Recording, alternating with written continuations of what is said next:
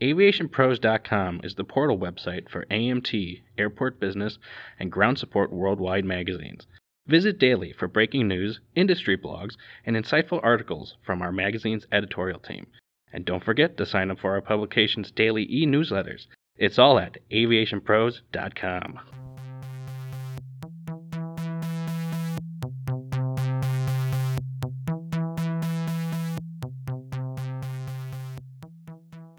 In this episode of the Aviation Pros podcast, Phil Cole, Civil Aviation Business Manager with Aero Agility, joins us to discuss the ways artificial intelligence can improve maintenance operations and scheduling, along with detailing how the technology has evolved over time and where AI still needs to grow.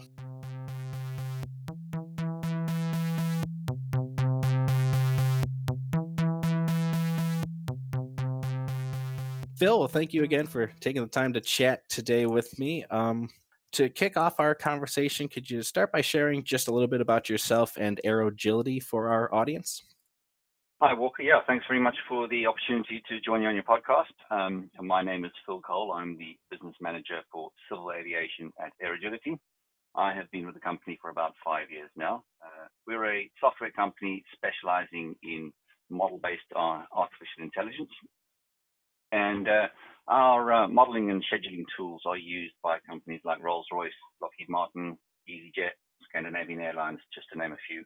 Uh, we're based, uh, our headquarters are based in the UK, and we also have a, um, a small presence in Dallas in the US.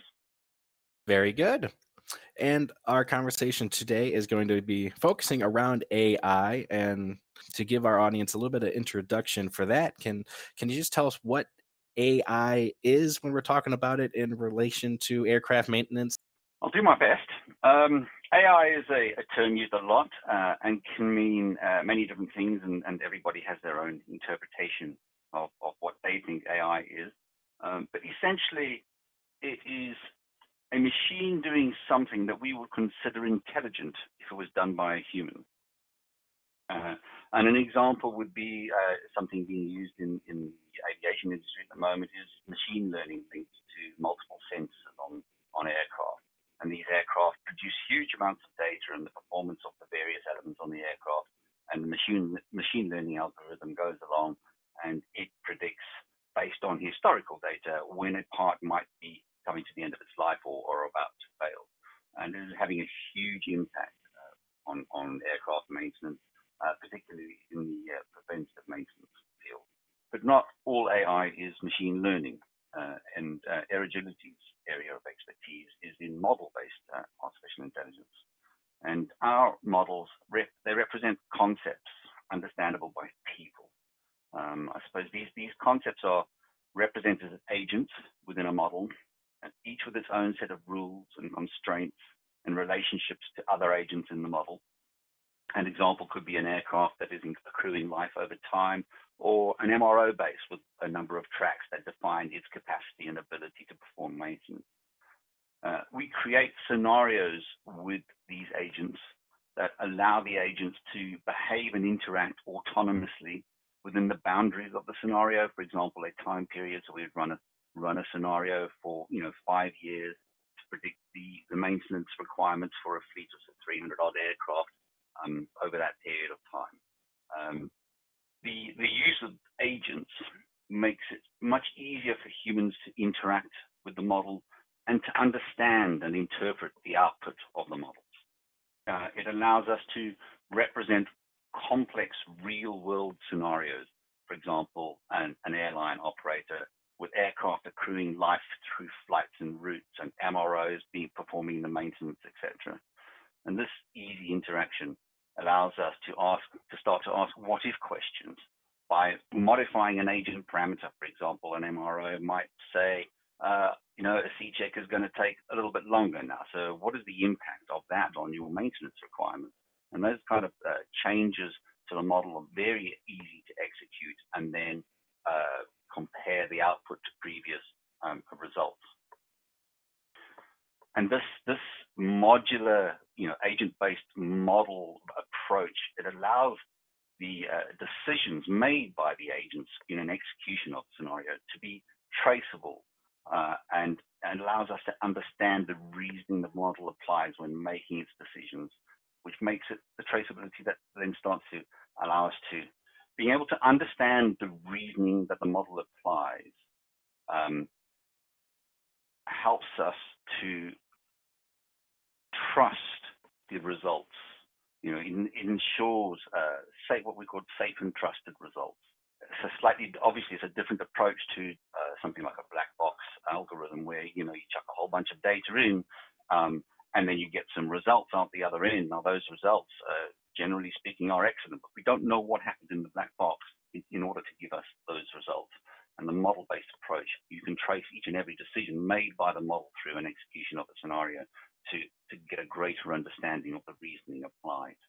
So using these agent models uh, in the aircraft maintenance sphere allows the planners to consider many more factors when creating maintenance schedules and maintenance plans, um, and ultimately uh, allows them to move away from their two-dimensional spreadsheet uh, solutions. So, what then has this technology's history been, and how has it evolved? Well, the, the concept has been around for a long time. Um, and obviously, the advances in computer technology um, have run alongside the evolution of, of, of AI and, and model based AI. Um, we, as, as a company, did some initial R&D around it uh, in, in around about 2008 um, and identified an opportunity for its application within the aviation sphere. Um, and we have been maturing the, the product uh, since, two, since 2009, um, and we've got a, a, pretty good set of models now. Um, and the, the agent, the beauty of the agent-based approach allows you to start small, you build a small model with a few agents in it, verify the output, and then slowly but surely start to add complexity, verify and add and verify until you can get a really rich, complex model, giving you some some you know real world uh, results to to use to to uh, execute your plans or and, and, produce plans. And so then, where are we kind of with it right now? Um, what are all the possibilities that AI can do for us? Um, again, I can only, I'll only answer that from from from my our perspective, from a model-based uh, um, uh, perspective.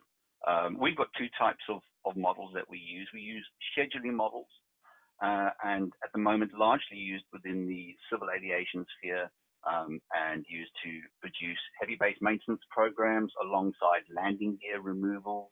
And those landing gear removal plans, um, you know, are, are, are, predicated on the availability of spares. We also do power plant shop visit um, scheduling, and again predicated on the availability of spares, so we don't have a, a schedule, you know, bringing an aircraft in and then leaving it on uh, on on the apron whilst uh, waiting for a, a, spare engine to be available, um, and also uh, end of lease um, uh, planning as well. So those from a schedule from a scheduling model perspective, um, all all all the aspects of, of maintaining an aircraft and performing the maintenance. Um, we also have some probability-based models, which allows us to add stochastic functions to our agents um, uh, to, to model a probability of failure and then we can start to build some really rich models that are very useful for things like capacity and supply chain planning. Uh, and these are the kind of models that we we do a, a you know a hundred iteration Monte Carlo run of the model, uh, which we then aggregate the results, um, and then that um, that will help with any decision uh, uh making going forward. In fact, we kind of quite often we will refer to our models as decision support models. So then, how can an, an aircraft maintenance operation um, get started with AI? How can they begin incorporating it into their work? Well, uh, gratuitous plug here. Call me. Um, you know, it's uh, we're we're pretty versed in certainly in model-based AI. Um, we've got, as I said earlier on, we've got some some um, very high-profile customers already uh, who who use our models. Um, so yeah, get in touch. Uh, and if you want a demonstration of what we can do, I'm more than happy to, to do that. Um, but essentially, yeah, just you know, get in touch and, and we'll, we'll do our best to help you out. Then, what are, um, if any, some challenges with AI and, and how are they overcome? so there is, as I mentioned earlier, there is still a little bit of a an issue of, of a potential issue in, in, of trust with AI, um, and especially around uh, black box and um, neural network type solutions where you can't necessarily always determine exactly why a decision is made or why you received a specific um, uh, output.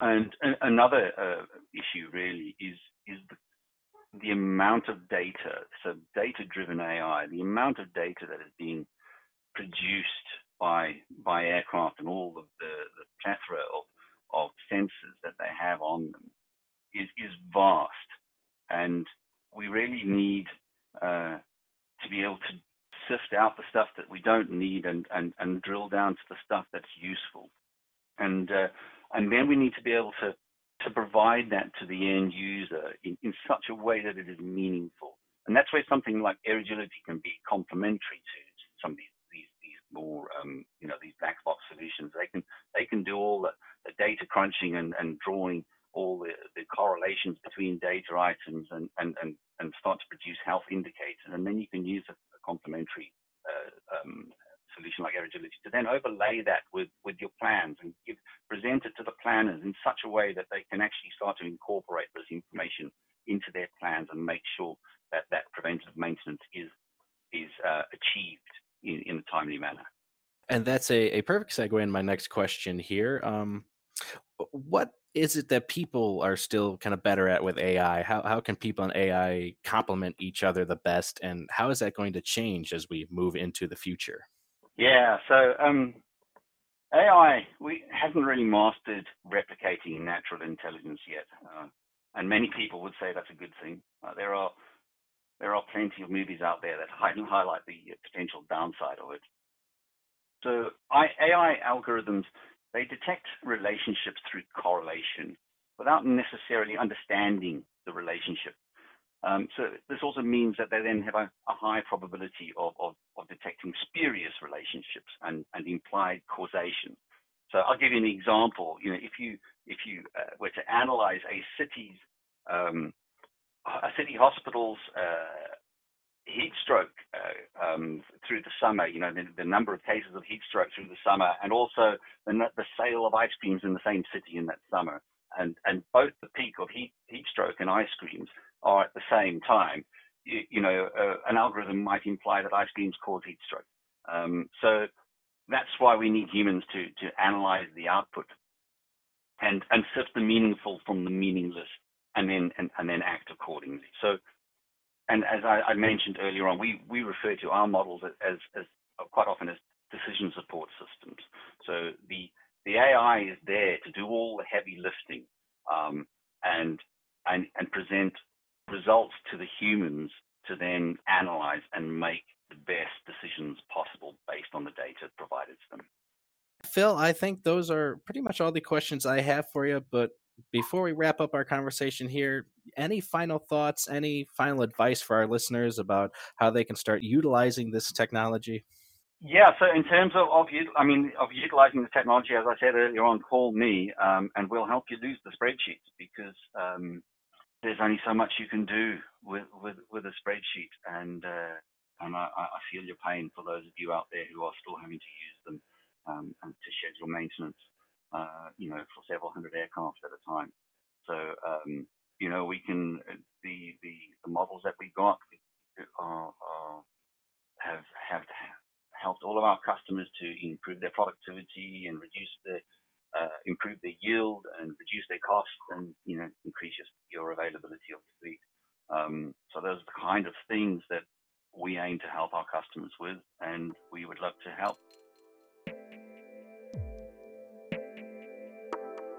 Thank you for listening to this episode of the Aviation Pros Podcast. Be sure to visit aviationpros.com for more stories, breaking news, and expert insight from all around the aviation industry.